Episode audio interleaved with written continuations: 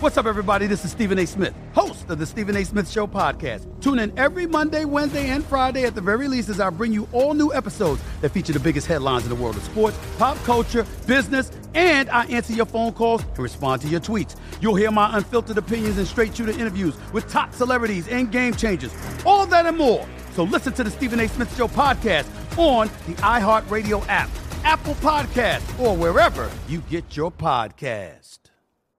I'm Hannah Storm, and my new podcast, NBA DNA with Hannah Storm, chronicles my six decades in professional basketball. From growing up in the sport to becoming one of sports TV's first female broadcasters. Join me as I dig deep into the game's history, unearth some wild stories, and talk to my friends from the world of basketball, from Dr. J to Charles Barkley.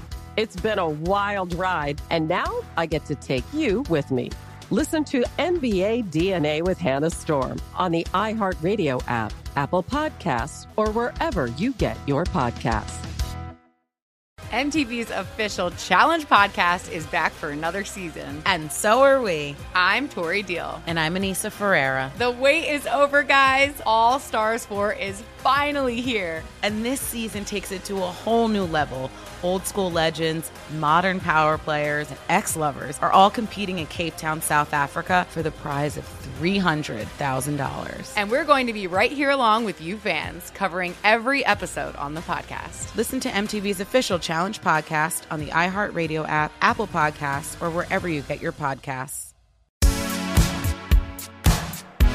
Welcome, everyone, to SI Media with Jimmy Traina. Thank you so much for listening. Huge show, Super Bowl week. We have the man who will call the Super Bowl, Chiefs and Niners, Jim Nantz from CBS. This will be Jim's seventh Super Bowl, third Super Bowl Tony Romo.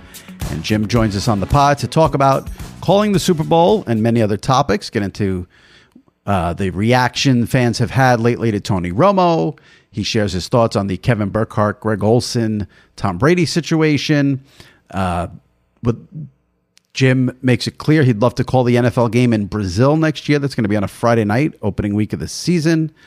Um, and some great stories uh, in Vegas for the Super Bowl with Jim. So excellent, excellent stuff with Jim Nantz. We'll call the Super Bowl on this podcast. And following Jim, Sal Licata joins me for our weekly Traina Thoughts segment. We had a bunch of topics to run down the Grammys, Super Bowl wagering, Curb Your Enthusiasm, the WWE situation, and Sal has a big house update for everyone. So you'll want to stick around for the Traina Thoughts segment. Before we get to it, we've had some phenomenal episodes and some really tremendous guests in recent week weeks. Brian Curtis from The Ringer was on last week to go through the latest sports media news. He was outstanding. Kyle Brandt two weeks ago, one of the best interviews we've had recently from Good Morning Football. Kevin Burkhardt and Greg Olsen were on the pod three weeks ago. So if you've missed any of those, check those out and make sure you subscribe to SI Media with Jimmy Traina. And if you leave a review on Apple, that would be greatly appreciated. All right, let's get to this episode. Jim Nantz will call the Super Bowl, followed by Sal Licata and Traina Thoughts, all right here, right now on SI Media with Jimmy Traina. All right, joining me now. Appreciate him taking the time. No one busier this week. He is calling the Super Bowl between the Chiefs and the Niners. He is Jim Nantz. Jim, thanks for doing this. Appreciate it. How are you? Hello, friend. I'm doing well. If you're catching me on a day where it's media day, and you know, it's just another reminder how fortunate we are to be able to have the chance to call a game like this. The only thing it also does, though, it propels me into um, kind of an orbit of let's get the game here, man. I am so ready to call this right now. Let's And just ta- dispense with everything else we need Yeah. to do. I don't need another meeting. I don't need another clip. I don't need another stat. I'm ready, man. So, you know, it's it's another five days to go, but we'll make the most out of it while we're here in Las Vegas. This is pretty cool calling a Las Vegas Super Bowl. I got to tell I you. want to get I want to get into all of that. And I was going to say you're saying this on a Tuesday when we're taping this, so you got you got a long way to go before that kickoff on Sunday. And you know, there's a part of me I don't want to, and I want to get into obviously Chiefs Niners. There's a part of me I got to admit when you were so nice to agree to come on, and you know, in the back of my head, I said, I, I, I you know, I know I could get Jim on the week of the Super Bowl, and it made me extra bummed out last week that Dan Campbell decided not to coach the game properly and the Lions didn't make it to the Super Bowl because it would have been a full circle moment for you and I because I had you on last season before Thanksgiving. I said no more Lions on Thanksgiving. You straightened me out. You said bad take, Jimmy, and you said they're going to keep it closed against Buffalo, and I'm going to mention your name. You kept your promise. You did that, and now a right. year later, the Lions should have been in the Super Bowl. So full circle. It could have been a full circle moment for you and I if the Lions were in this game as they should be. And I would have mentioned your name yet again. This time it would have been in the Super Bowl, Jimmy. You still never know, but what a season they had. I missed yeah. most of that game. Of course, I've gone back to watch it since, but watching it live is a lot different than knowing what the next play is going to be when you watch it on tape. Yeah. It was an incredible season. He rolled the dice so many times this year, so he didn't go against kind of what his core belief was. And I, all you got to do is look back yeah. at the finish of that Dallas game when he they kept backing him up, and he still kept going for the two. Well, even well, you know, I don't want to get into all that, but that's to me that Dallas, what you just pointed out in that Dallas game and, and what happened in the NFC title game, it did feel to me like I feel like the going for it on fourth down, it, it almost became like Dan Campbell's shtick. And some point, like the NFC title game, you got to put the shtick aside. It's not week six against, you know, the Titans. This is you go up three scores in the third quarter, but th- that's not for us to get into now. But I, I, how great though, you know, a Lions Super Bowl would have been tremendous for you guys. Does it bother you at all? I, listen, you're going to love calling this game. It's going to be a great game. You have two great teams. The talent on both teams is immense, but it is a, it is a um, a rematch, so to speak, because they met in the Super Bowl a few years ago. When you call a rematch, do you do a lot of research on that first game? Are you going to give us a lot from that first Super Bowl between no, these teams? I don't think it's much more than a mention, even if it amounts to that, because you're dealing with this new animal called a live football game in front of you. So there's so much pregame buildup, so many stories. They've all been told. It doesn't bother me one bit that it's a rematch uh, from four years ago. It's not last year. And by the right. way, there could be another one next year. These teams are young; they've got star yep. players, got great coaching. You know, I, I'm I'm pretty good encyclopedia here of knowledge about the Super Bowl, and there have been great Super Bowl rematches. Dallas and Pittsburgh, especially, yeah, were were great matchups and happened after a couple years apart. And I think that's what we're going to have here. I, I do. I mm-hmm. know people say, well, Dallas Buffalo wasn't sensational, but I think this one has the ingredients with the star power. I mean, the game's a toss up in my mind, and we're about to see what I think will be the most watched show in the history of television. Just so Without many things are giving us positive momentum going in. And is that important to you? Do you care about that? Really. 115, 115 million people watched last year's Super Bowl. It was the record. It's going to get broken this year without a doubt. Does it mean anything to say, oh, me and Tony called the most watched Super Bowl of all time? We've done it before. It was kind of one of those things that it's kind of like the quarterback salary chase in the NFL. The next guy up gets the record. So, yeah, you know, I've had it. Um, I don't know, four or five times already in my career, including Super Bowl 50, which fittingly was the golden game 50. And that was the most watched show. I, I have yet to have anybody put a little extra money on my paycheck or pick up a pick up a dinner for me back home. Didn't you call the game that was the most watched? Hey, bring a bring a bottle of wine over to Nantz's yeah. table. But hey, I don't want to minimize it because it is there is a little bit of pride more than a little bit of pride to be able to have that show. Yeah. And it means something to a lot of the people on my my CBS team. And not mm-hmm. just our broadcast team. I'm talking our CBS sales and you know, it it would be a nice mark to have. I expect yeah. we're going to get it. And I'm I'm I don't want to minimize it. It just it's you know, next year we'll, somebody else will come out. The next game will probably break it next year. Yeah, you will get it because the ratings have been crazy this year, especially in the postseason. Now, you touched on it briefly earlier. It, will be, I, I think, it would be shocking if this isn't a close game. what makes me a little nervous is you and Tony behind the mic because your first two Super Bowls, we had the Rams Patriots complete dud snorefest, and then you had the Bucs 31 9 over the Chiefs. So hopefully you and Tony, it, you don't go three strikes and you're out here. We need we need you and Tony to get a close one here. I didn't know we were going to be having to defend ourselves on the outcome of these games, but uh, yeah, you know what? You're right. We haven't had good games. I didn't realize the announcers could uh, influence history like that. Yeah. And in some ways, really, before Tony, I've had a string of not so interesting Super Bowl matchups. Had a couple that were good. What was your best one? I think you could argue the Harbaugh Bowl. People forget how interesting it was at the end of the game because everything was about the power outage after the game. Right. You know, there was the 40 Right. minute power outage, 35 minutes, whatever it was. But people forget San Francisco, with inside two minutes, had four passes into the end zone from the five yard line. I think three of the four passes went to Crabtree, and Kaepernick was the quarterback, and they were all incomplete. And then there was a defensive stand by San Francisco and use of their timeouts, and the Ravens took a safety. And, you know, the game still came down to the last play, which was a free kick and a run back.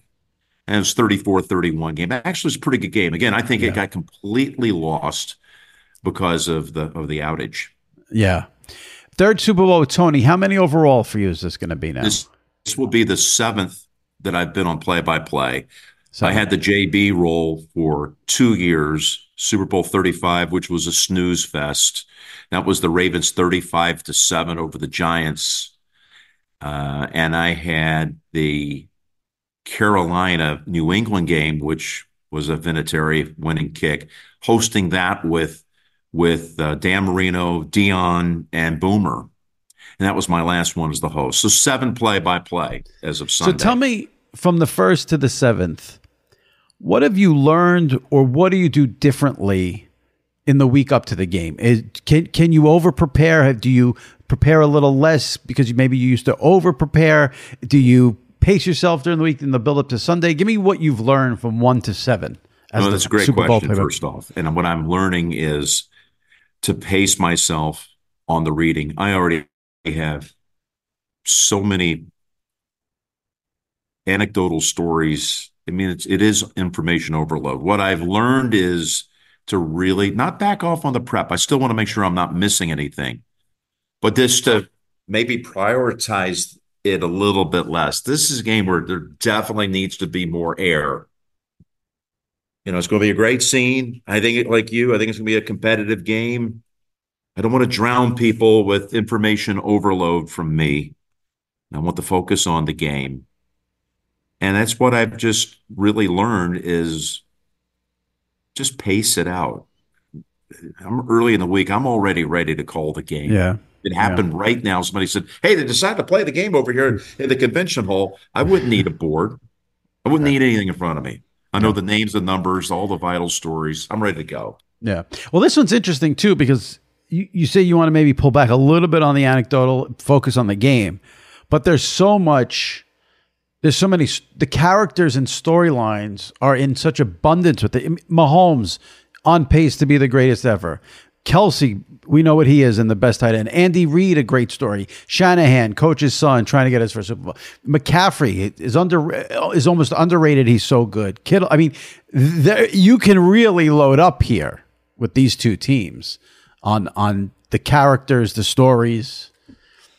There's no shortage. There's no question. Yeah. I mean, there's just, but what is it? I mean, how many times are you going to talk about Travis Kelce and George Kittle? I actually think that's a sneaky good thing to watch in the game. Best tight end wins Yep.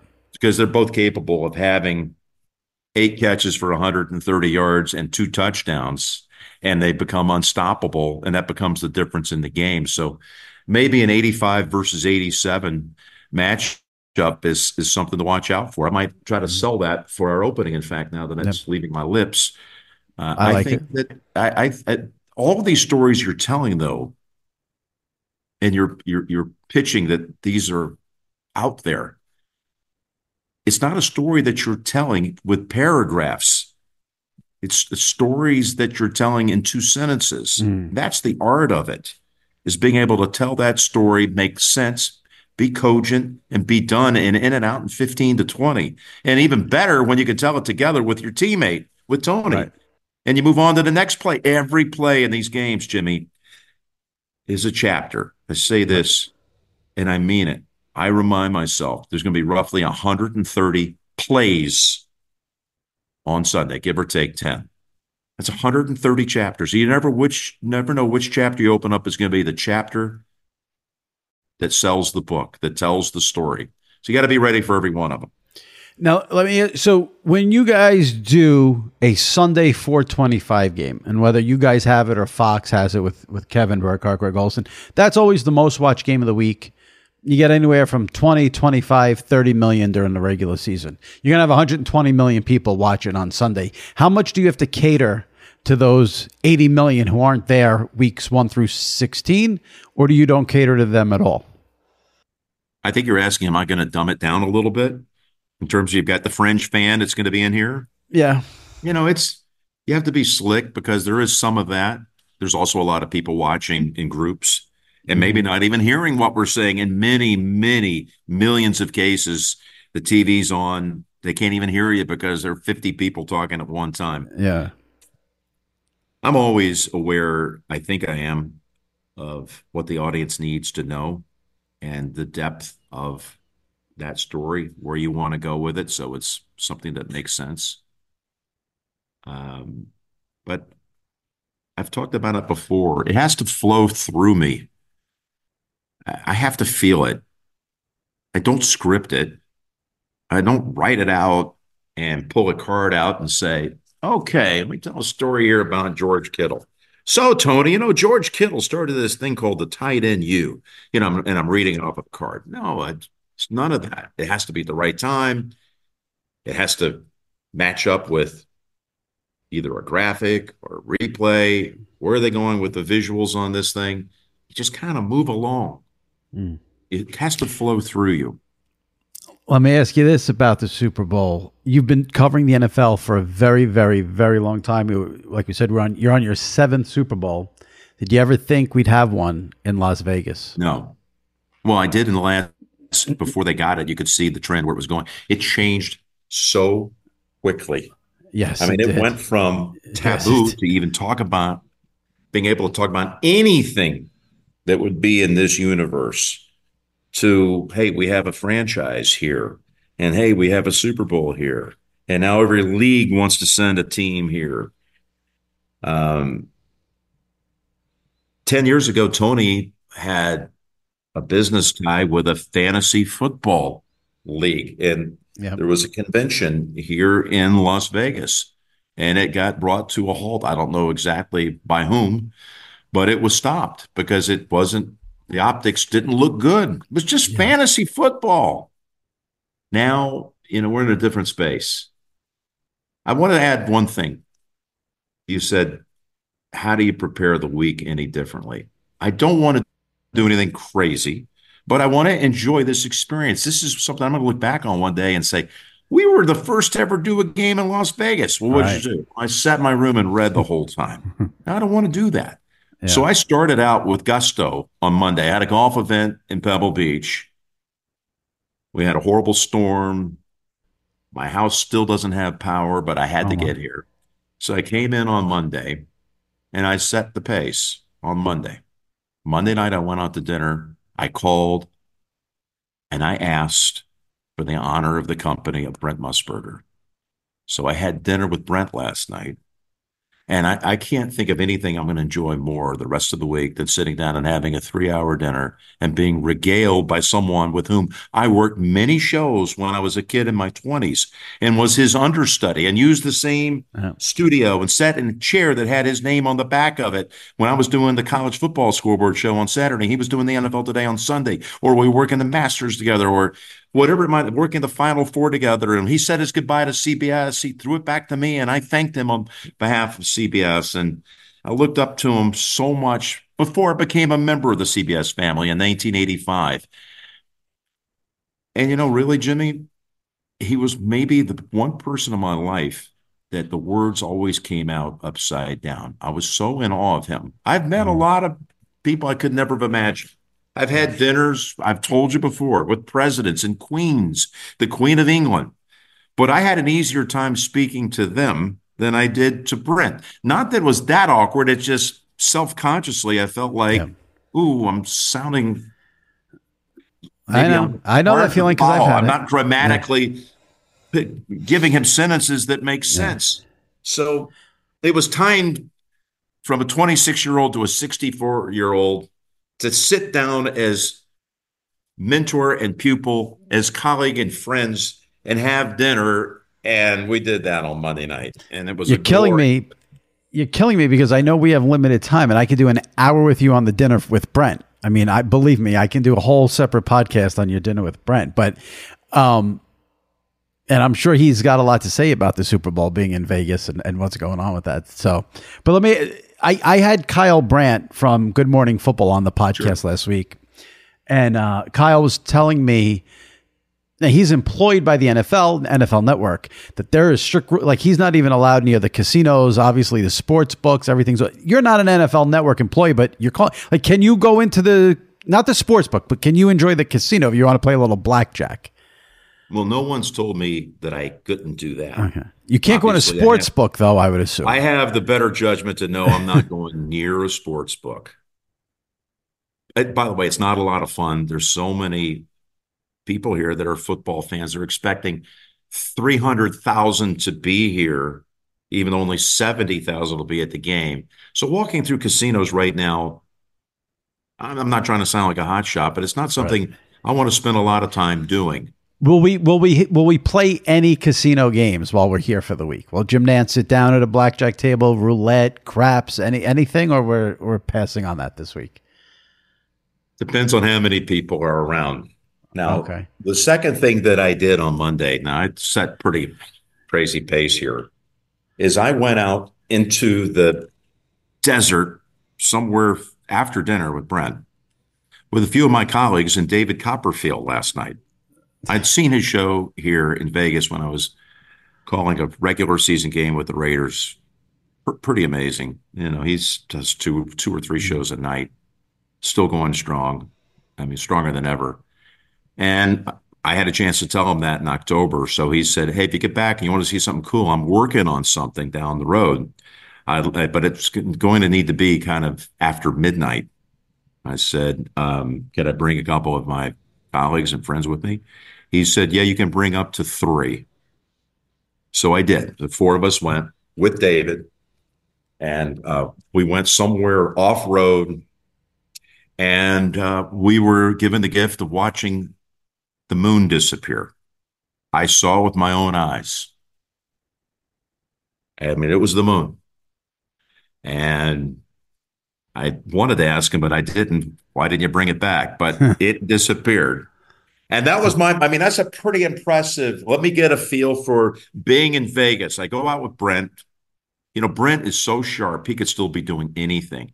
He knows yeah. everything about the league, his recall about his history, and everybody I've worked with. You would have been like the perfect guy to be at that dinner. I know this is right in your wheelhouse. oh, yeah. And, oh, yeah. And then I went out last night and it was two o'clock when we got back from point unknown pitch dark, right. well outside of Las Vegas.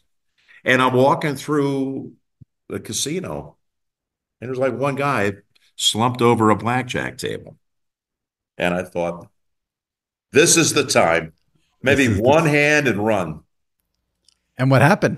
I was fishing for my money clip, and the guy looked up at me like, You're not I'm on a roll a roll here. You know that feeling when you're yeah. sitting on third base and the last thing you want is somebody to pull back a chair on first yeah. base.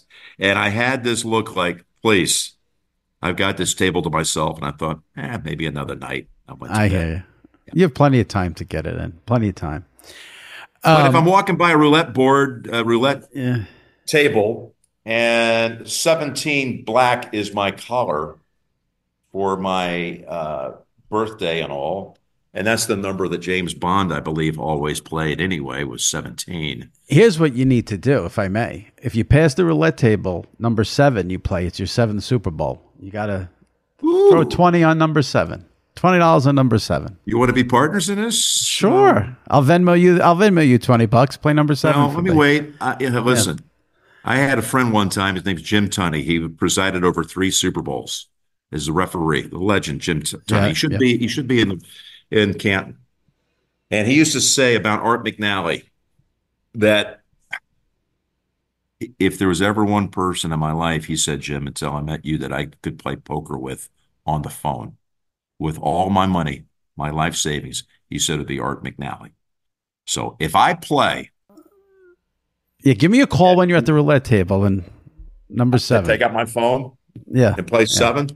Yeah. All right, it's your we'll see. seventh Super Bowl. You got to do it. And seven's been a good number for me for a lot There of you go. reasons. Seventh hole at Pebble Beach, etc. I'm Hannah Storm, and my podcast, NBA DNA with Hannah Storm, digs deep into the history of professional basketball, along with my own, as one of the first female sportscasters. Now let's get you up to speed on what else happened around the NBA today. We talked to all sorts of people I interacted with, from Dr. J to Charles Barkley, and recap iconic moments. Yes, he's got it. He here he comes. Way rock the baby to sleep and slam dunk. as well as some of the wild stories behind the scenes. We were like, what? What are we in for? The scoreboard crashes before we even tip a game off. Today, the NBA is a global sports and entertainment giant. Players are multimillionaires and cultural icons. Iguodala to Curry. Back to Iguodala. Up for the layup. Oh, blocked by James. LeBron James. And these stories are about how we got here, both on and off the court. And what's next? Listen to NBA DNA with Hannah Storm on the iHeartRadio app, Apple Podcasts, or wherever you get your podcasts. NFL Total Access, the podcast, is getting you ready for the 2024 NFL Draft. I'm your host, Andrew Levy, and I'll be delivering two shows a week to make sure you're caught up on the very latest NFL news, including every free agency move and how it changes the draft needs of your favorite team. Draft experts and talent scouts, mock drafts, and a few shock drafts, too. NFL Total Access, the podcast, is already on the clock on the iHeartRadio app, Apple Podcasts, or wherever you get your podcasts. MTV's official challenge podcast is back for another season. And guess what? So are we. Just in case you forgot, I'm Tori Deal. I'm a six time finalist and a challenge champion. And I'm Anissa Ferreira, and I've been gracing your screens for the last two decades. I am a veteran challenger and challenge all star. And speaking of All Stars, All Stars 4 is finally here. I'm going to be honest, I literally thought this day was never going to come. Well, the challenge gods have answered our prayers, and we're going to be right here along with you fans covering every episode on the podcast. And this season takes it to a whole new level.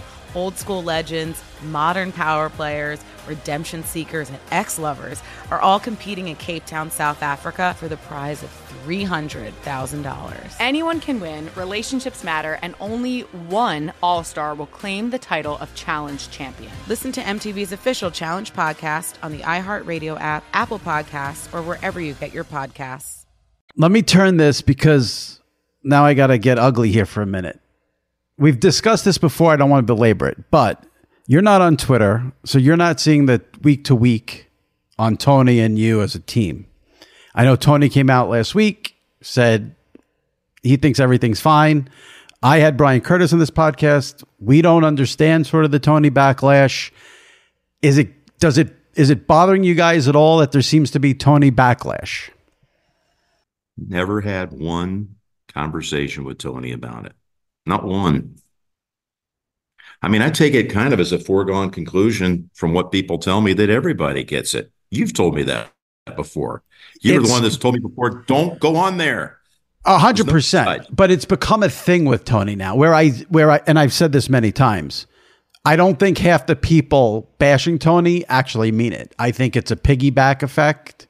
But there are a lot of people who have criticisms of Tony. I still enjoy Tony, and then I get crap for that. But it's pretty vocal. And I know you're not on Twitter, and I know Tony doesn't pay attention to Twitter. but I, I'm curious if it just if it's gotten back to you guys at all. I've assumed it. I just assumed it. Um, no, I'm not aware that it's ratcheted up more this year. If that's what you're telling me. Mm-hmm.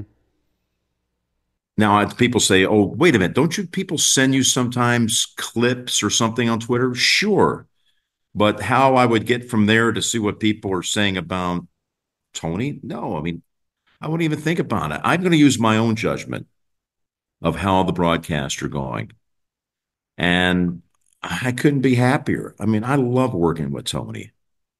We have, for anybody to ever even think that, well, again, I'm not even sure this is what they're saying.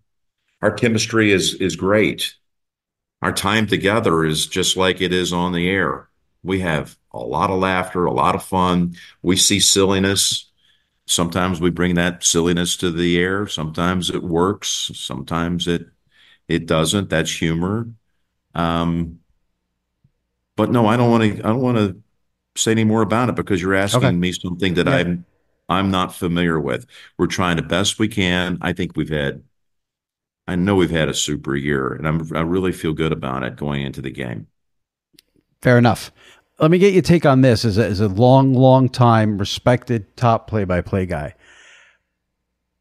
Well, can share with me what you can about what you think things are like right now for Kevin Burkhardt, who did two years with Greg Olsen, who became a fan favorite. Everyone thought Greg did a great job, and he did. And now that's being broken up because Tom's coming in. And to me, you can't question the decision by Fox. He's Tom Brady, greatest quarterback of all time. You want him on your network, you want him on your air. And so much of the hullabaloo about about it is focused on Greg and Tom. Greg and Tom. I'm fascinated by the Burkhardt role in all this. Is he walking a tightrope? You know, it's like he's cheating on Greg, but he's going to work with Brady, which has got to be cool. Can he say it's cool? He's working with, you know, what, if, if Kevin came to you for some advice, what would you tell him? You know, he just got to do what he's doing because we don't make those decisions. He didn't make that decision. And right. I think you try to be authentic. I don't know Kevin really well, but we've exchanged some really nice texts through the years. And I'm going to see him Thursday night. Tony's getting the Pat Summerall Award, and I'm yes. going to be his presenter, and Kevin is the is the host. So deep admiration for him. And I think that when I watch the broadcast with Kevin and, and Greg, I think there's something that's good between the two of them. I think there's a, a real respect and appreciation. That's what it feels like as a viewer. That's what you want. That's what I feel like we have. I know we have. And listen, Greg Greg understood this is going into this season, maybe even knew it before last year that this was going to happen. He's done a great job. And I, I can't imagine he could interpret it any of those ways that you said. Oh, it's like he's been cheating on me. Kevin's doing his job. He's doing right. what he's being asked to do, and he's doing it well. And I'm sure Greg understands that. Has Tom come to you for any broadcasting advice? You don't have to tell me what you've what you've said to him, but have you talked to Tom Brady at all about him becoming? I saw Tom on Saturday. He was at Pebble Beach, and we talk as friends quite often. I would say quite often, maybe you know, every other month, maybe every third month. We text more often than that. And I know that he's very excited about this next endeavor in his life. And I know he wants to be good at it. We know how Tom went about being the GOAT. We know how he left nothing unturned. And you, know, you can't replace reps. And I believe they're getting reps as we speak right now. I'm always rooting for Tom. And you know, I was fortunate enough to know Tom and Peyton. They're both friends of mine. You can be friends of them both because they're both friends. Um, but I think he's more than looking for a play-by-play guy to tell him how to do it. I think he's he's been mining the the, the commentary field from the analysts. You know. It's interesting too because I think too. I think I think you and Tony are almost in a way a little bit responsible for what's going on with Tom because Tony was really the first one who went from field to number one analyst mm-hmm. and was great right off the bat. won everybody over right and I think networks everyone wants to try to copy that. Now listen, this is Tom Brady. If you're not going to get Tom Brady and put him on the fourth regional game and have him have him do, you know, Texans Titans, like, you're going to make him the star of your network. But you know, Tony, people forget, most people don't go from the field in one year to the A job, which Tony did and blew everyone away. So I think you guys have a little hand in the Brady situation. Well, Tom way. will do really well. I don't have any doubt. I, He'll do really well. Greg's a young guy. He's going to have a long, long career. And yeah. one thing I learned a long time ago from people like Brent and from people like Pat Summerall, I know we live in a world where you want everything now, now, now, now. Give me, give me, give me this right now. And if you can just be patient, the good and glorious things that come your way, if you just let time take care of itself. I'm speaking like a 64 year old wise man who has all the answers, but it's been really true.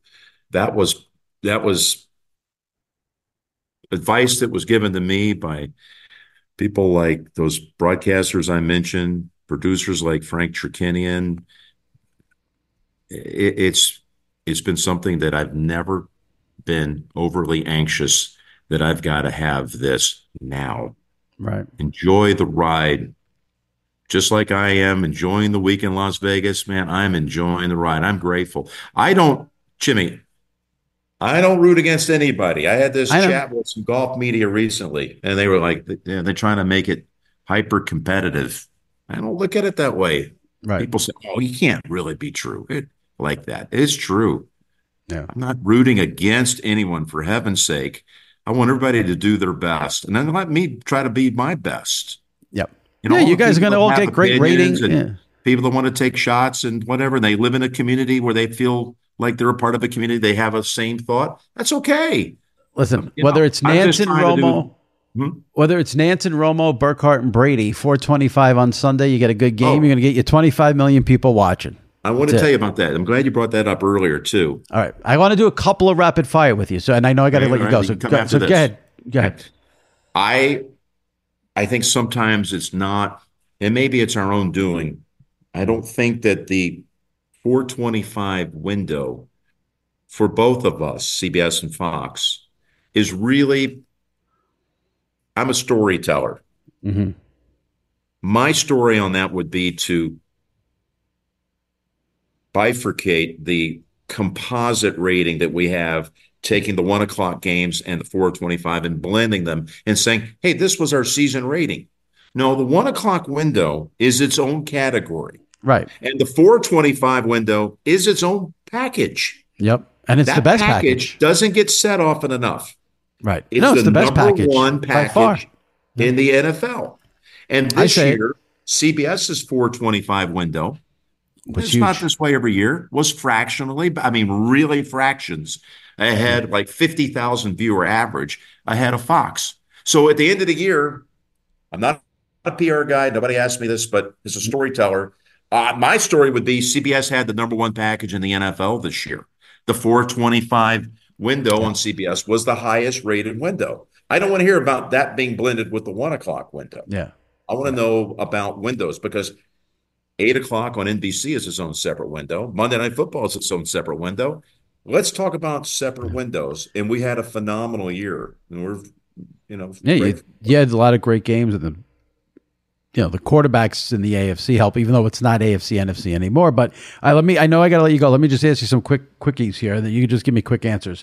They announced the NFL is going to be a Friday night game in Brazil, Week One. The NFL told me today they don't know who's airing the game. Would you want CBS? Would you want to do that I game? I already said it like three times today. I want the game. you want that game? See, I love to travel. I yeah. love seeing the world. Today we had our media conference. I did interviews with two or three outlets in Australia. These are people that see my work because the golf travels really well around the world. I had two different journalists from Ireland, one from London, one from Belgium. The world is shrinking much more so than it was what it was like when I was a kid growing up. And I want to see the world. I haven't been right. to Brazil. I would love to do that first. I'm making a big pitch here to all the people in the NFL office that put the schedule together. They're friends of mine. We want this game, and I promise you, we'll, we'll do it justice. All right, Jim. In a month, we will have March Madness. It will be your first March Madness where we don't have Jim Nantz on CBS in many, many, many, many, many, many years. Are you getting a little verklempt about that? Are you okay with it? Where, where do we stand a month off from you? You know, you get the itch. Where are we with that? I'm very comfortable with the decision that was made in 2021 to earmark Houston in 23 as the place to exit stage left. I'm excited for the, the the tournament coming up. My Houston Cougars gonna be right in the middle of it. I think I'm going to be, do, be doing some traveling to to their games. Hopefully, it's a long, long run, but it was it was the right decision. I don't want to be on the road too much, as I avowed when the news first came out. I want more time with my kids. So, no, no looking back on this one. I mean this this is was the right thing to do at this point in my life. Last one. I, I wrote this in my column the day after. I loved your call on Tyler Bass's missed field goal in the Chiefs Bills game. It happened very fast, but if you can, tell me when Norwood first came into your brain. Was it when the kick was being set up? Did you not think about wide right till the ball was sailing wide right? The call wasn't planned; it was spontaneous. But if you can, I'd love it. I, my, give me. I'd love it how it all came about for you on that call because you said It- the, it the dreaded words. No, yeah, um, it happened as soon as the ball went right of the goalpost, and I knew the symmetry. I have a pretty good, maybe even underrated knowledge of the history of the NFL, dates, records, names. I, I could be a really good partner in Trivial Pursuit for the NFL, and it's all in my head, and it's a moment away and I'm proud of it. I think sometimes my mm. depth of knowledge for golf, people think, well, he's just he just has that for golf. I know I have it for football. I've been blessed with a good memory, and it, it came to me right away. And how I said it, I didn't really know. Jen Sabatelle was was with us that weekend in Buffalo, and She's CBS's. PR person. For Yeah, people who don't know, go ahead. Exceptional PR person. And as soon as as soon as we took the headset off, she said, "Wow, that was really a good call." And Jimmy, I'm going to tell you, the first thing I said to her, "What did I say?" I didn't know exactly wild. what I had said. So again, my instincts told me to say wide right, and the two most dreaded words in Buffalo have resurfaced again. I mean, like, I don't know. It. I was fortunate. I had what strikes me- context. I What had strikes me as the viewer. history of it. Yeah. Well, I know I you know was- the history. Yeah, I know you know I- the history. What impresses me as as the viewer and someone is how fast it's got to come together for you because the kick misses. You got to go to commercial right away. You're not going to have a mu- bunch of time to dwell on it. Tony's got to say what he says, but you manage to g- get in the phrase that that drives it all home. and it happened right on the spot. I mean, Yeah. right after it was missed. Um, Yeah. And I felt I felt good about it. Um, and I could have, if somebody gave me some time and would have said, "Hey, write it out. Write something that's not just wide right. Say something that's a little sweeter than that." I mean, I'm not trying to applaud what I said. I didn't even know what I had said. It's just was pure instincts coming out at that time. Flow, it, it that talked about it before. It was flowing through me, and thankfully, the good man upstairs was looking after me, and I was feeling lost in the moment. And that's what I probably would have said if I was sitting on my couch at home. Well, hopefully you get a moment like that on Sunday with the Niners and the Chiefs in Las Vegas. And uh, again, it would be shocking if this one's not a one score game, 10 point game in the fourth quarter. It just those teams are too good either way to to have it not be close. And you know, I've had this conversation. You know, we we always talk about all all announcers want is one thing: close games, and and you really need in a Super Bowl close game. Who knows how high that rating could get if you get you know seven point game in the fourth quarter? You're gonna the records will be broken in a massive way. Now, Sean McManus presided over our media session today, and before it was in a ballroom. at the convention center, and there were probably 200 people out there and a lot of cameras on them. And we had everybody that's a part of the Nickelodeon and the main CBS broadcast, the production teams, and all the on air um, members as well on the stage behind him. And at the end, he said he has been told by the NFL that the game is going to go to double overtime. So the place roared with laughter. Which is what I thought.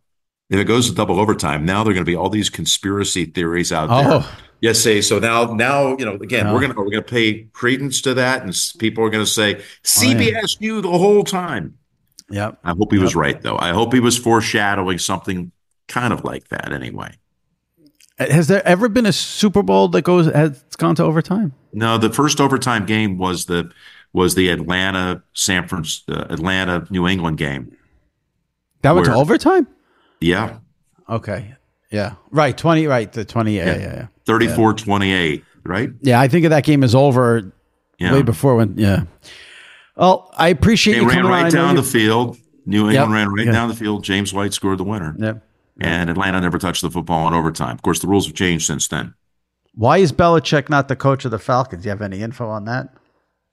I mean, you're hearing the same thing from everyone that it could have been viewed as as inside. Some people would have been concerned what that might have meant to their power inside the franchise. It may have not been fully endorsed by been for fully endorsed by enough people. And maybe listen, maybe a year for for Bill to sit on the sideline, do a little television work. I don't know anything about that right now, was- but do a little television work. He's going to get a job again. I was just going to say, here's one for you. CBS comes to you. Bill's going to take a year off and then get back into coaching. We want to stick him with you and Tony for the year. What do you think?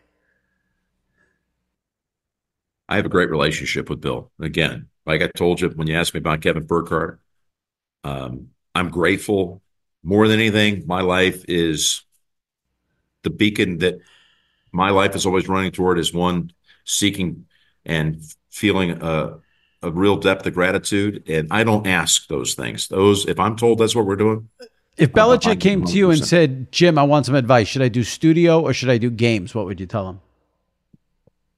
well, I would think that in Bill's case, he's going to get another chance. Yeah. I would think he'd be it'd be more beneficial for him to go out and do a game to see from the from the box to to see to see the game Yeah. in person, meet go to practices and things like that. I mean, I think he'd be very good at it. But you know, I saw the the the, the NFL Network special they had a couple years ago. He was sitting on the desk with Oh, yeah. Rich, and he Yep, was very good on that. It doesn't surprise me. No, no. I mean, he would be he would be exceptional, and who knows? Maybe that's in the works right now with with people. Yeah. Uh, I look forward to the day though when he goes back to pursuing a winning team and getting the records that I think he deserves. Getting Yeah, the overall win total. Yeah, I'm bummed he's not coaching next year. The league's better if he's in it, plain and simple. He'll get back. Yeah. I I appreciate it and enjoy. What? Give me is the weather? Is you gonna be What is- okay weather by Sunday? Yeah, you know that's not going to be a factor because we're inside Okay. Allegiant, but the Right. weather here on the weekend is going to be back to looking like we're in the desert. you know, Right. with Okay. Bright sunshine and blue skies. We're mm. going to be just fine. Should be a great game. Mahomes, Purdy, McCaffrey, Kelce, Reach. It's you guys are set up for a good one. Swift. Enjoy it. I was trying to avoid that. You know what? I, I admire you for doing that. I had to bring it up, but Yeah. she's. Uh, she's I will say, out of, out of all the networks, the one who hasn't overdone it is CBS. Yeah, well, we have a director and a producer, Mike Arnold and Jim Rikhoff, who are not that they've tried to neglect it. They've done it. They've done it tastefully, and she's gotten her on air time with all of us. But we've had her on uh, seven or eight games so far this year. Yeah. And um, I think it's been great with the interest she's brought to the NFL. Listen, I have a son who's going to be at the game, and I have two daughters, and they adore her. And that's got their interest level up a lot more in this game than it was the last time I did a Super Bowl. I can promise you. and I'm I'm sure that there's there's going to be people just like my my Caroline and my Finley. I took Finley to the New Year's Day, New Year's Eve game in Kansas City. Cincinnati at KC was the 425 yes. national doubleheader game. Yeah. And um, she wanted to have a chance to catch a glimpse of uh, the great Taylor Swift. And she did. She didn't get to meet her. Yeah. Uh, that was a big thing for her. You know, she's nine years old. It's a big deal. And my daughter will be watching, so that's a good thing. And if you have to present the trophy to Travis Kelce, uh oh, you're to say you're going to say this one scenario people have been pitching to me that he's going to make. No, no, no. I'm not. No, no. I'm not that stupid. I'm. What I was going to say is, if you're pitching, if you're presenting the trophy to Travis and she's down there, your daughter might want to get a little. Can I get close to Dad? Which will then she won't be on. The, they will not be on the field. but I'm going to leave you with this. Yes, go ahead. I told you my approach to the week. I'm not going crazy. Right. I'm soaking it in. This is the one. There's only going to be a first Super Bowl ever at Vegas. To be dozens and dozens to come next decades and centuries. But Jimmy, you've got to fight for your right to party. I mean, and bet number seven. And bet number seven at the roulette table. Oh, number oh, seven. Ahead. All right. Take care, Jim. Appreciate it. Have a great game. Jimmy. Thank you, man. Thank you. Enjoy it. I'm Hannah Storm, and my podcast, NBA DNA with Hannah Storm, digs deep into the history of professional basketball, along with my own, as one of the first female sportscasters. Now let's get you up to speed on what else happened around the NBA today. We talked to all sorts of people I interacted with, from Dr. J to Charles Barkley and recap iconic moments. Yes, he's got it. here he comes. Way rock the baby to sleep and slam dunk. As well as some of the wild stories behind the scenes. We were like, what? What are we in for? The scoreboard crashes before we even tip a game off. Today, the NBA is a global sports and entertainment giant. Players are multimillionaires and cultural icons. Iguodala to Curry, back to Iguodala, up for the layup. Oh, blocked by James. LeBron James. And these stories are about how we got here, both on and off the court. And what's next? Listen to NBA DNA with Hannah Storm on the iHeartRadio app, Apple Podcasts, or wherever you get your podcasts. NFL Total Access, the podcast, is getting you ready for the 2024 NFL Draft. I'm your host, Andrew Levy, and I'll be delivering two shows a week to make sure you're caught up on the very latest NFL news, including every free agency move and how it changes the draft needs of your favorite team. Draft experts and talent scouts, mock drafts, and a few shock drafts, too. NFL Total Access, the podcast, is already on the clock on the iHeartRadio app, Apple Podcasts, or wherever you get your podcasts. Check the back seat. Check the back seat. All right, come here. Check the back seat. Gets in your head, right? Good. Because every year, dozens of children are forgotten in the backseat of a car by a parent or caregiver. All never thought it could happen to them. But with changes in routines, distractions, or a sleeping child, it can happen to anyone. Parked cars get hot, fast, and can be deadly. So get it in your head. Check the back seat. A message from NHTSA and the Ad Council. All right, joining me now as he does every week for our weekly Traina Thoughts segment from WFAN Radio in New York, SNY TV in New York, my buddy Sal Licata. Sal, how are you? I feel like we have a lot of catching up to do. We do. We do. Um, I have a lot of topics. A lot of okay. topics. All right. Um, all right. Well, let's. Obviously, we're going to talk about the Super Bowl. Let's start with this. Did you watch the Grammys on Sunday? I did not. I did not oh, okay. watch. I knew about it. I actually did want to see some of the performances. I have not taken the time yet to go back and watch. Okay, so you saw none of it. No. All right. Well, that, what, that shoots down here. That shoots down. Here's what I saw that bothered me. Yeah. And I'm not trying to start shit here. I'm being dead ass serious. Okay. How does Travis Kelce not show up to that? You're being serious right now? Dead serious. I, I can't. I just. I can't do this conversation. I'm just, just, telling you that's one. I'm not trying to be. Well, you got to put yourself in relationship shoes here. Relationship but, shoes. But Yeah, you got to put yourself in Super Bowl shoes. No, it's what? What you tell? Him what do you do? He sat in the hotel room the whole night and studied film. What I think they traveled on Sunday. I think that's Yeah, when they. Tra- right. You Travis Kelce, figure it out. It's a few hours away. Like uh, she's traveled around. Like she went to Buffalo of all places to watch him play football. Uh, here's it. I'm going to be hundred percent honest here. I have a lot of thoughts about this, but I'm not doing it on the pod because I'll get in trouble. okay. But so All right, we'll talk about because she decides to show up to every game, he's got to show. Like, I- I'm not getting into it. I get but, it. I get it. But relax. How was Billy Joel? Here's the thing. So I'll say a couple, this is what I wanted to say about the Grammys. Number one, I love Miley Cyrus. oh, I missed that. I heard about. it. I got to go back. You're not allowed to like, you know, objectify anyone, but just say big fan of Miley Cyrus's performance. Interesting. And she can sing her ass off. Okay. So like everyone's going crazy about Tracy Chapman Yeah. and Luke Combs. Now, I wouldn't have known Luke Combs if he fell at me until Sunday night. I don't do country music in any way, shape, or form. Don't follow it. Don't know it. I actually have like a visceral hatred for it because it, like, I hear it and it makes my skin crawl. Every song's the same. Like, you know, going down to drink some beers and whatever, shoot my guns. But like, it was a good performance and it was enjoyable to watch. But like, I would have much rather seen Tracy Chapman sing the song by herself. Like she's got some voice and the way she performed it. Like I understand. Like he had to. He remade the song. His remake of the song became a huge hit.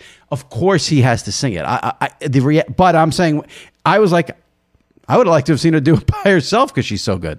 So he actually, I thought it was just a, a song with the same title. He actually redid the song. Yeah, like a cover. Like you know, he re- like you know, the people remake songs all the time. I didn't know that. Yeah.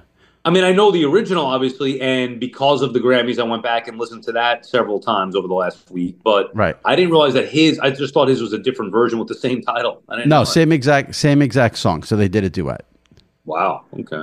Yeah. And then what was the other thing? It was Miley Cyrus. It was that. And I don't know. I guess those are my. There was one other thing I wanted to say about it, but I can't Nothing remember. from Billy Joel. You love Billy Oh. Joel. No, here's the thing. I'm one of those jerks who, and I get it. This is all. Like, I don't want to hear new stuff. Like, I would have rather have done scenes from an Italian restaurant. Like, I don't. You, You, know, don't like his new song? It's okay. I mean, it's Oh, I actually love it. I think it's been great. all right. Well, I'm glad. I'm not. I'm just like my thing is if Billy Joel's going to perform, he did an old song. Like, but this is so. If you go back and watch it, it was actually pretty funny because it was so bad. So he did the new song. Great. It was like the last performance of the night, I guess. Then they do the um, album of the year or the Mhm. record, whatever it was, the big award. Then he did a song to finish the show, and he did an old. He did. um I think he did. You may be right.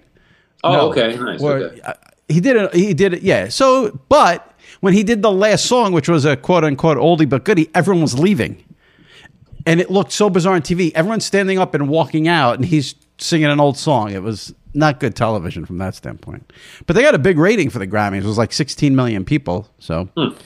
Um, but they had, you know, like Taylor Swift was there, she didn't perform. Kelly Clarkson was there, she didn't perform. Beyonce was there, she didn't perform. I don't know. It would have been nice. Like I forget the awards, just have people sing. So. Right. Did you watch the first episode of the final season of Curb? Yes, I did Okay. watch that. Spoilers knew, are coming. I had to so do if you homework. I, I knew you were going to ask me about that one. thought it was okay, didn't think it was a great episode, but the scene in the car with Siri was the best scene of the night. in my Oh my god, yeah, because we've all been. Through We've all been there. Yeah, We've all I, been there. I love. I actually thought it was very good. I thought that there were. I don't like. I don't know if I would say I love the episode as a whole piece, Right, but there were a right. lot of individual funny moments. Agreed. I thought the scene with Siri was the best scene. I love the scene when he's in the hotel, asks the guy in the hotel where something is. You know, I think he said like, "Where where do I get breakfast?" And the guy's like, Yeah. "I'll walk with you," and he's like, "No, no, no, just tell me where it is." No, no, I'll walk. And then the silence during the walk was so good. Dick dial. And Leon with the dick dial was Yeah. phenomenal. Yeah, those were for me the three highlights were those, were those three things. Um, this is going to be a spoiler, a major spoiler, but I was blown away by the brilliance of it. So I have to say, I got an email from a reader. I should give full credit. Let me see. I'm just going to f- pull it up here real quick because um, it came in today. Here it is. Mike Rizzi. And I was blown away when I read this email. Jimmy, love the media podcast. I have a prediction on how Curb Your Enthusiasm is going to end. Spoiler if somehow you missed the season opener. Larry is going to be found guilty of violating the, he wrote Florida, but it was the Georgia election law. The show is then going to end with him in a jail cell. It will almost be a middle finger to everyone that hated the Seinfeld finale. I think be great. I, I think my listener Mike Rizzi is onto something because Jerry had teased that at one of his comedy shows that him and Larry were that they were doing something uh, that had to do with the Seinfeld finale. So I have a funny feeling that may be what we're in store for. He ends up in the same jail cell as that could everybody be else? maybe, or maybe, or you know, maybe sees Jerry walking out of jail and right. They Maybe. get out. Yeah, that'd be. I don't know if Mike Rizzi came up with that on his own. I have a very smart listener in the SI Media podcast world. That was good. That was brilliant. So, um, what else? Oh, I thought of you right away when the NFL announced this week that the first week of the season they're going to have a fucking Friday game. Yeah, yeah. Just get, just get to it, Goodell. Play a game every fucking day of the week. I mean, Oh, I enough so. already. Sign me up, baby. Friday. I said- so. Wait, is it in addition to the Thursday or just Yes, or- or- yes, Oh, yes, on. yes. I yes. thought maybe it was in re- in place of the Thursday night opener. No. So it's Thursday night opener. But here's here's what's sick about it. What's sick about it is they say opening week we're gonna have the Thursday night opener that airs on NBC. It'll be whoever wins the Super Bowl, you know, in that Right. game problem. And then the next night, Friday night, the Eagles, they don't know the opponent yet, are playing a game on Friday night in Brazil. And my first thought was, oh my God, I can't wait to get Sal's reactions. He's gonna flip out. Yeah, I I saw it and I kind of just ignored it because it makes me so angry to a point where I just assumed and maybe was hoping that they're moving Thursday to Friday, not No. in addition. Thursday, Friday, just take over Saturdays as well. Monday, why leave even like okay, maybe you need a little rest on Tuesday, but just get right into it. Wednesday, Thursday, Friday, Saturday, Sunday. Why not? Sign me up. Make it like a work week, five days a week, NFL.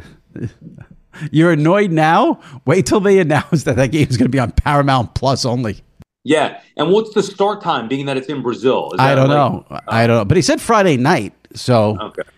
um I'm gonna Google right now what time is it in in I'm not uh, sure the time zone on that one, but Yeah, I'm not a time zone guy.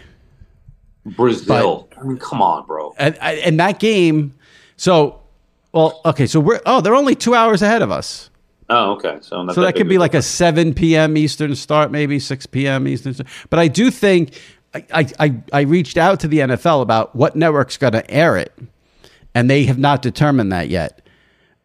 I've got a funny feeling that's going to be a streaming deal. Probably. Guess what? If it's a streaming deal and it doesn't involve either of the local teams, I'm out. I'm not watching it. On principle. We'll see about that. Yeah, I know. We'll see about that. It's, it's easy to say in, in February. I'm Hannah Storm, and my podcast, NBA DNA with Hannah Storm, digs deep into the history of professional basketball, along with my own as one of the first female sportscasters. Now let's get you up to speed on what else happened around the NBA today. We talked to all sorts of people I interacted with, from Dr. J to Charles Barkley, and recap iconic moments. Yes, he's got it. He here he comes. Way rock the baby to sleep and slam dunk. as well as some of the wild stories behind the scenes. We were like, what? What are we in for? The scoreboard crashes before we even tip a game off. Today, the NBA is a global sports and entertainment giant. Players are multimillionaires and cultural icons. Iguodala to Curry, back to Iguodala, up for the layup. Oh, blocked by James. LeBron James. And these stories are about how we got here, both on and off the court. And what's next? Listen to NBA DNA with Hannah Storm on the iHeartRadio app, Apple Podcasts, or wherever you get your podcasts.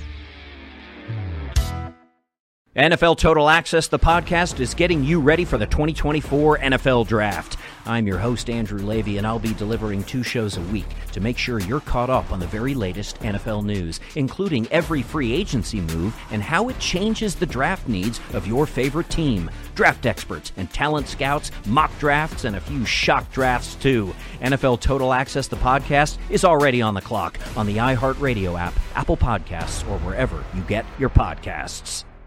As the number one audio company, iHeartMedia gives you access to all. Every audience, live conversations, trusted influencers, and the insights and data you need to grow.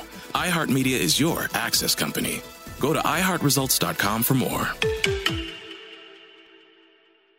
Do you care at all in any way, shape, or form about the major controversy in the WWE with Cody Rhodes, The Rock, and Roman Reigns? You know, I actually do because I find it fascinating. I've seen it on social media, whether it be you or some of the other people that I follow. I think Sam Roberts actually has done a great job breaking it down. I, but here's the thing I know nothing about it, just very surface stuff. So I've been trying to piece it together. And I guess, was it supposed to be Cody Rhodes So- versus Roman? Or Right. wh- how did CM Punk's injury impact this? Okay, so this is what I can tell you. And, and this is pro wrestling, so you got to take everything with a grain of salt because right. you don't know. You may think you know everything, but you don't know everything. But even I heard for years about the buildup with Rock and Roman Reigns. Right. Okay, so they they did build. Well, they didn't really build it up, but like people thought it was going to happen. People expected it to happen. I had Roman on this podcast, asked him about it a bunch of times. There was a big WrestleMania last year at SoFi. Or was that the year before where we thought it was going to happen and it didn't happen because The Rock has a mm-hmm. crazy schedule because he's a massive movie star. Right. But then in the meantime, the main event last year was Cody versus Roman. And everyone thought Cody was going to win because Cody Right. has this great story where he was in WWE, story. wasn't a top guy, left, basically helped create AEW, made it a big deal, came back to WWE. He's Dusty's kids kid, and it was finish the story. And you know, he, the angle is you know Dusty never got to win the WWE title. Finish the story. Finish the story. And everyone expected him to win last year, and the WWE didn't do that, and people were pissed. But people also saw like, okay, build this up for a year. And then at this WrestleMania, he finishes the story and, you know, give it a year of buildup. So everyone was expecting it to be Cody versus Roman, and Cody was going to win the belt finally and finish the story. He even Especially, right, especially after he wins the Royal Rumble. Exactly. So he wins the Royal Rumble, and from what you read, again, you don't know. It, it's hard, you know. But the, it seems like the legitimate wrestling reporters out there, it was all set in stone. Then The Rock decided this was going to be the WrestleMania he can do his match, and I guess. You know, there's a lot of rumblings that the CM Punk injury did play a part in it because it was going to be CM Punk versus Seth Rollins and then Cody versus Roman. Seth, CM Punk wasn't even with the company three months ago. So I find it hard to believe that we're changing all these plans because of CM Punk. Like he What literally about- just got here. What But about the Vince? I don't buy that for a second. Okay. Right, There's no way on. I, maybe I'm naive. I find it hard to believe that Vince gets accused of sexual assault and and all these horrific allegations. And the WWE higher ups have a meeting and say, "Well, let's get the Rock so people forget about it." Like I just don't think like it's not going to work. Like they're not going to forget about these allegations against Vince McMahon. Uh, maybe I'm stupid. Maybe, but I I would find that impossible to believe. Plus, this is planned out. I mean, Right. so the Royal Rumble thing is really what I think convinced people it would be Cody versus Roman. Now, if you're the WWE, okay, and The Rock wants to have a match, you're not saying no. He's The Rock. Like So how how are they going to get out of this now with Cody backtracking and making him look bad? So I've read it. I didn't see anything, Right. but Right. I, So- I've seen, yeah. there's a few things here.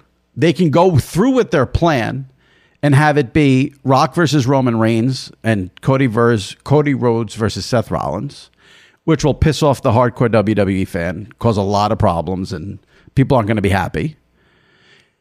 Because you know WrestleMania now is two nights. Yeah. So the other option, which is what I'm hoping, I'm hoping we're all being worked, and this is all to make us look like assholes, and then they end up doing Roman versus The Rock on Saturday night, and then they could do Roman versus Cody on Sunday night. Here's the thing: Roman versus The Rock.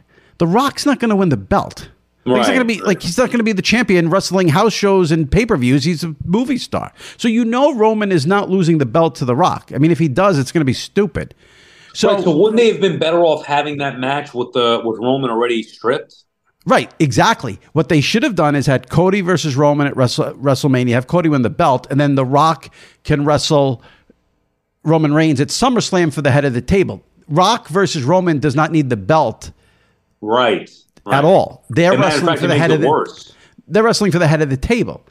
So the way out of it is Rock Roman Saturday, Roman wins, Roman Cody Sunday, Cody Now wins the belt. What about a pay per view before then? Is there anything that's before WrestleMania or not? Yeah, but the whole point is people wanted to see Cody win the belt at WrestleMania. That's finishing the story because last year we thought it was going to happen and it it takes something away if it's not at WrestleMania. The way they did it though was so bad. It was on SmackDown. He comes out and he says, "Oh, you know, I won the Royal Rumble, but I'm not going to take my match at WrestleMania." With like no reason why. Like it, Yeah, the well, storyline yeah. of it made it was not that was a Well, the storyline makes Cody no tweet- sense. Didn't Cody tweet something like "Trust me"? What the fuck does that mean? Yeah, that maybe they'll do the two nights and he'll get his shot on. So there's rumblings about because they're having a big press conference in Vegas on Thursday, so this is going to be outdated. But there's big rumblings on Thursday that like The Rock and Roman are going to sign the contract, and then Cody's going to come out and say, "I'm taking my Royal Rumble match," and then it's going to be two nights. Who I don't know, you know how it plays out. But I'm torn because nobody loves The Rock more than me. That's been established. I love Roman. He's on the pot all the time, nicest guy. And I love Cody. I, I'm I'm like, and I'm you know, this is not really you know, I'm in my 40s here getting upset about this. But I could hear, and so were a lot of other people. I could hear you. You want to see Cody win, Yeah, it's the right thing to do. right? And Rock and Roman doesn't need to be for the belt. Cody needs the belt, and it has to be at WrestleMania. You know who you should, you know you know who you should get on to talk about this? Who? Jim Cornette. Oh my God! I bet I never get a WWE super. Like I'm nervous even talking about this. fucking I'm, shit. Just uh, fake. he'd be going. Oh my god. Fred thinks he's an actual champion. Oh He- my god. He would listen. Whenever, whenever, whenever I'm having bad shit go on in life and I need a laugh, I just put on the Jim Cornette Montreal Screwjob video, oh my god. and I'm good to go so for great. 20 minutes. Yeah, I already feel nervous. Like I got, I'm saying all this, and then I got to call WWE and be like, "Can I get Cody on the podcast?" I'm gonna be like, "Go fuck yourself." But Yeah. um, listen, it's the WWE's fault. They did a phenomenal job building Cody. The reason we all feel this way about Cody is because of how the WWE built it and what Cody did. So, plus, listen, I'm a total whore. Like, if you come on the podcast and you're great, and I feel like we have a great conversation, I'm rooting for you. Give me Cody winning the belt. As soon as he came on, I'm like, he's great. I mean, he didn't tweet the podcast when he was on both times, but all right, I'll forgive that. But give me, you know, Roman's great. He comes on. The Rock hasn't been on, so maybe that's why I'm not into The Rock winning. But I, you know, but whatever. I keep checking to see if The Rock unfollows me every time I say we want Cody. I doubt he's looking at the hmm. tweets from anybody on this timeline. you know, you would think people should not ever look at tweets. Like The Rock is someone who should never look at a tweet. He's The Rock. But how about did okay? So like the Dan Orlovsky thing this week. Might as well get into Oh. this for a second. Yeah, he's so sensitive. Well, listen, I think I can't. I'm not going to fault the guy for being upset that someone called him a scrub on his own network. You know, you'd like a little. If it's someone on another network, you might not care. But the guy's on ESPN every day, and he's really good at what he does. He had a great video. I put it in Traina Thoughts, but showing about the Chiefs' offense, how they run this Right. three wide receivers on this, and how they're going to kill the Niners with this play. It was But brilliant. why? But why take yourself so seriously then? Dog didn't rip him as an analyst, which he is great at. He is Here's if why. not the best. He's one of the best. listen, I I think Dog was 100% kidding, trying to be funny, trying to be entertaining. He meant no malice whatsoever. But I also see the side of it where, like, if you're Dan Orlovsky, you're in the NFL for 12 years, you got a guy on your own network calling, I think the word scrub. Like, if Dog would have been like, oh, he wasn't even that good, I don't think Orlovsky would. Eh, the word scrub is harsh, I think. He ran. And- he ran out of the back of the end zone on a play. I mean, well, here's what I was going to say about this. What's what I found fascinating. So I posted the video that Orlovsky Yeah, replied to and said, this shit. You I know. I thought it was funny. I didn't think he. But here's. But but th- this is my point about me starting this. Did not tag or at mention Orlovsky, right. and he doesn't follow me on Twitter. How did he see the video? Good question. Well, I mean, I'm sure people it got it play because it was See, that's the thing. It was funny. Like I would have liked, and I do like Orlovsky. I, I would have liked to have seen him. Like, did he have to take classes? He could go back at dog and and have some fun with them and rip him for certain things. But like, it felt like he took it so seriously. Where, dude, the reality is, in relative comparison to others, like you were a scrub. I'm not trying to be disrespectful. He made right. the NFL. I get it. He's a great analyst. But come on, stop taking yourself so seriously. I don't disagree with you, but I see his standpoint of it. I think if you're you were a professional athlete, this word scrub hits you in a certain way. That's what I think.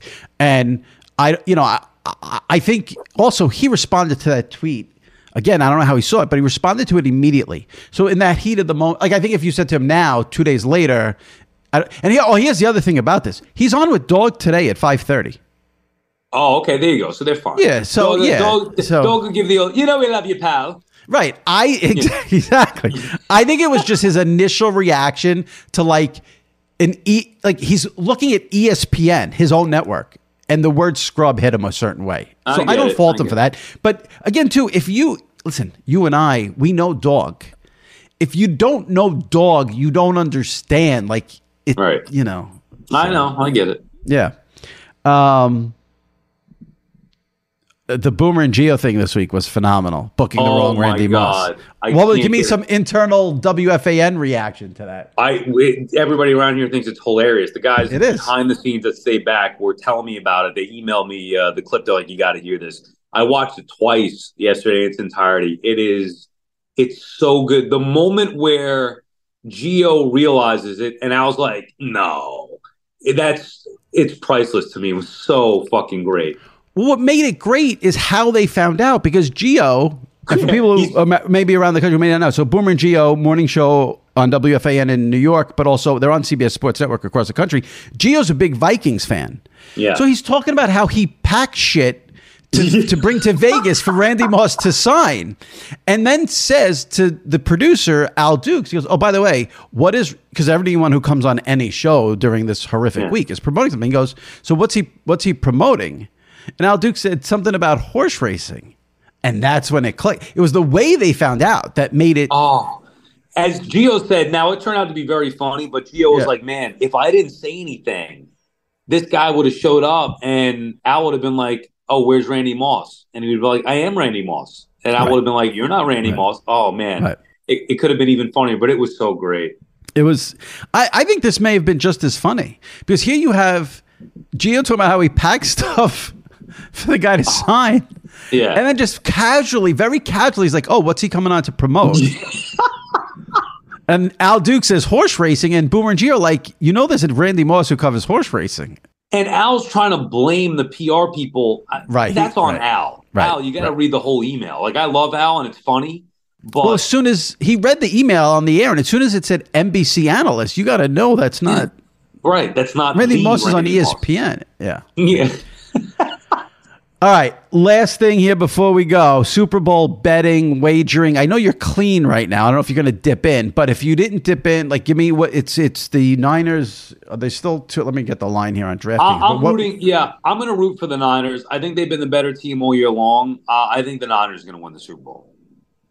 Um, Okay, I've been betting against the Chiefs. I've been pick, or picking, betting, picking against Chiefs all playoff long. I'm going to go down with the ship one more ride. I can't go against. I can't go with them now after picking against them all all playoff long. So I'm going to pick the Niners in this one. Will you bet? Would so you'll do minus two Uh, if you were betting? If you were betting, Yeah, probably. I mean, I don't you love like- the idea of laying laying points. I'd rather get it at minus one or maybe tease it. You, you tease it down Well, the- and have some fun with it. But I think the Niners are going to win. the- I bet the Niners if I had to bet anything. Yeah, the money line is only minus one twenty two. then I would do that if it's only minus one twenty two. Just pick the winner and away we go. I'm going to bet the Chiefs. All right. I mean, I understand why. I get it. I'm going to bet the Chiefs. I, you know, it used to be fun. Like I would used to like, I would give you like 50 prop bets. Like, but like I feel like every site, every podcast, Yeah. everybody does it now. It's like so. Yeah. I don't know. All the fun's been taken out of it by all Right. these stragglers coming in. Oh, prop bet. I'm like, oh, I don't want to do it now. We used to have fun with it, but Right. um, I'll probably bet a couple of Mahomes props, some Christian McCaffrey props, but I'm going to bet the Chiefs. And now, what's the plan to to watch the game? I'll be home. It's our last um, time in you know in the setup. This is it. Last football game with the theater downstairs is you know getting ready to move, and uh, and that's it. So I'll have my Well- family over and watch it. Well, you, oh, the family will be over. Okay. Yeah. So you get the sister and mom and all yeah, that. my sister, Okay. her kids, my mom. Yeah. What are we doing for food? Uh, we have to discuss that. My mother, like, I'm, I'm talking to my sister. I'm like, let's not do too much. Wings, pizza, maybe. My mom's already like, nobody talk to me. I'm bringing ziti. I'm, br-" I'm like, oh my god, like we don't need a full tray of baked ziti, mom. And then my sister will make some stuff, and then we order pizza, and wing- it's too much. I'd rather have the ziti than the pizza and wings. Yeah, well, maybe. I mean, I, I know, but it's just that, like, I'll, ma, I'll talk to you when I get around to it. We'll see what you can make. You know, right. I'll take the ziti, I guess, but we don't need too much. Well, skip the wings and the pizza. Just have the ziti. What do you got? You'll be home. Yeah, because I got to listen. You know, I got to write about Yeah, Nantz and Romo the next day, so I can't have it.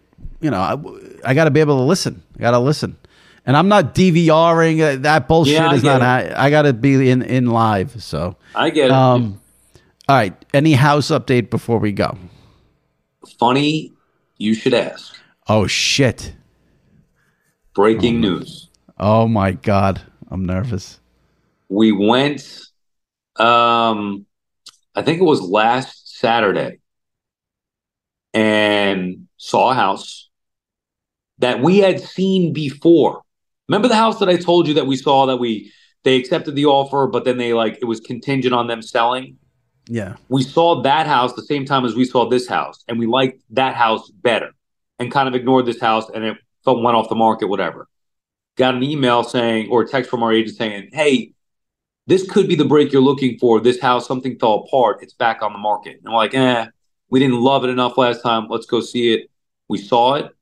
We loved it better this time. I don't know why that is. Maybe because there's no furniture or whatever in there. You've been you've been beaten to a pulp. That's yeah, why. right. Yeah, maybe desperation. Everything Yeah. looks better. You know. Yeah. Yeah. The the, uh, the beer goggles, whatever you want to say, 3 a.m. Everything looks better at the club. Exactly. Yeah. But we made an offer. We were waiting to hear back. It was accepted. Wow. And now we can begin the process like a normal. But accepted Buyer. and it's done and it's finished and you're moving. But, you have a but this this has, it's not contingent on them selling anything. Like it's done as far as they sold listed the house. We made an offer. No bidding war nonsense bullcrap. We made a significant offer over the ask, but whatever. We we got the all we got the acceptance. They uh and, we're going into contract now. I feel like Shelby should insert Kool and the Gang celebration right here for people. Now, what is, what is, so give me like, what's the next step? So actually, just before I got on the phone with you, I was talking to the lawyer. They sent over the agreement, whatever. They we gotta the the lawyers now talk about the actual contract. It goes into right now. I think it's in attorney review, attorney review. Then when Okay. all is good there, then we are technically in contract. Then you have to get the inspections done and all that stuff. But because the sellers are already out of the house, and looking to sell, this should happen, and we're ready to buy, and we need to be out by the end of March. This should happen within a three week time frame. Oh, okay. So this is a, all right. We got a big three week. All right, three weeks. Three weeks. Yeah. So at the end of the three weeks, all the pit that that's when you would physically move. Correct. Like like actually own the house and be able to move in. We probably many- won't move in until the end of March, but we should be in possession of a new house in Jersey by hopefully the beginning of March. I wish we had a live audience right now. Like I wish, you know, when like podcast you know, when podcasts do like live shows. Because if we had an audience and this was a live show, I'd go like this to the crowd right now. Just give me, give me a round of applause. Who out there thinks Sal set this whole thing up so he would get this house when the football season ended, and he could get the full season in his house, in his basement theater setup, and this was maybe planned out by. How convenient the football season ends. Oh, we have a house now. Unbelievable. And we have to be out by the end of March. So that window that was basically shrunk to like, oh, we're screwed. We did catch a bit of a break. It's a happy ending. And it's funny, I didn't think you were going to bring it up today. And I had it. I was to be like, what? No, no update on that. You know, you're not going to Okay. ask me about the house. Of all the weeks, this is the one asking ask me about the house. We got breaking Uh, news. By the way, I haven't said this on the air yet either. So you are breaking news here. I'm a good host. I dragged it out and made everyone listen to the end. That dick move that hosts do. I, you know, oh, we have Yeah. big news, but we're going to save it for the, you know. Yeah, had the to- yeah. tease, the old tease. Yeah.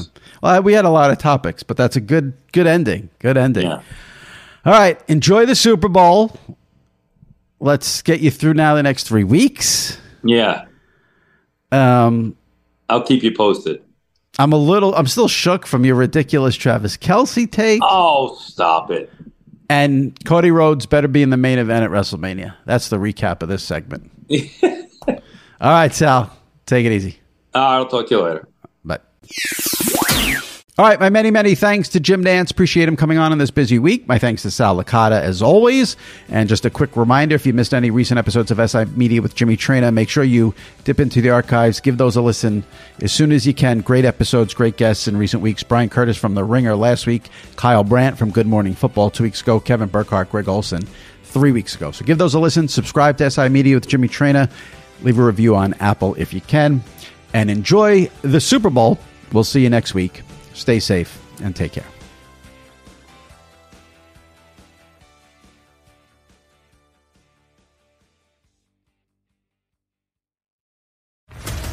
What's up, everybody? This is Stephen A. Smith, host of the Stephen A. Smith Show podcast. Tune in every Monday, Wednesday, and Friday at the very least as I bring you all new episodes that feature the biggest headlines in the world of sports, pop culture, business, and I answer your phone calls and respond to your tweets. You'll hear my unfiltered opinions and straight shooter interviews with top celebrities and game changers. All that and more. So listen to the Stephen A. Smith Show podcast on the iHeartRadio app, Apple Podcast, or wherever you get your podcast. I'm Hannah Storm, and my new podcast, NBA DNA with Hannah Storm, chronicles my six decades in professional basketball. From growing up in the sport to becoming one of sports TV's first female broadcasters. Join me as I dig deep into the game's history, unearth some wild stories, and talk to my friends from the world of basketball, from Dr. J to Charles Barkley. It's been a wild ride, and now I get to take you with me. Listen to NBA DNA with Hannah Storm on the iHeartRadio app, Apple Podcasts, or wherever you get your podcasts. NFL Total Access, the podcast, is getting you ready for the 2024 NFL Draft. I'm your host, Andrew Levy, and I'll be delivering two shows a week to make sure you're caught up on the very latest NFL news, including every free agency move and how it changes the draft needs of your favorite team. Draft experts and talent scouts, mock drafts, and a few shock drafts, too. NFL Total Access, the podcast, is already on the clock on the iHeartRadio app, Apple Podcasts, or wherever you get your podcasts.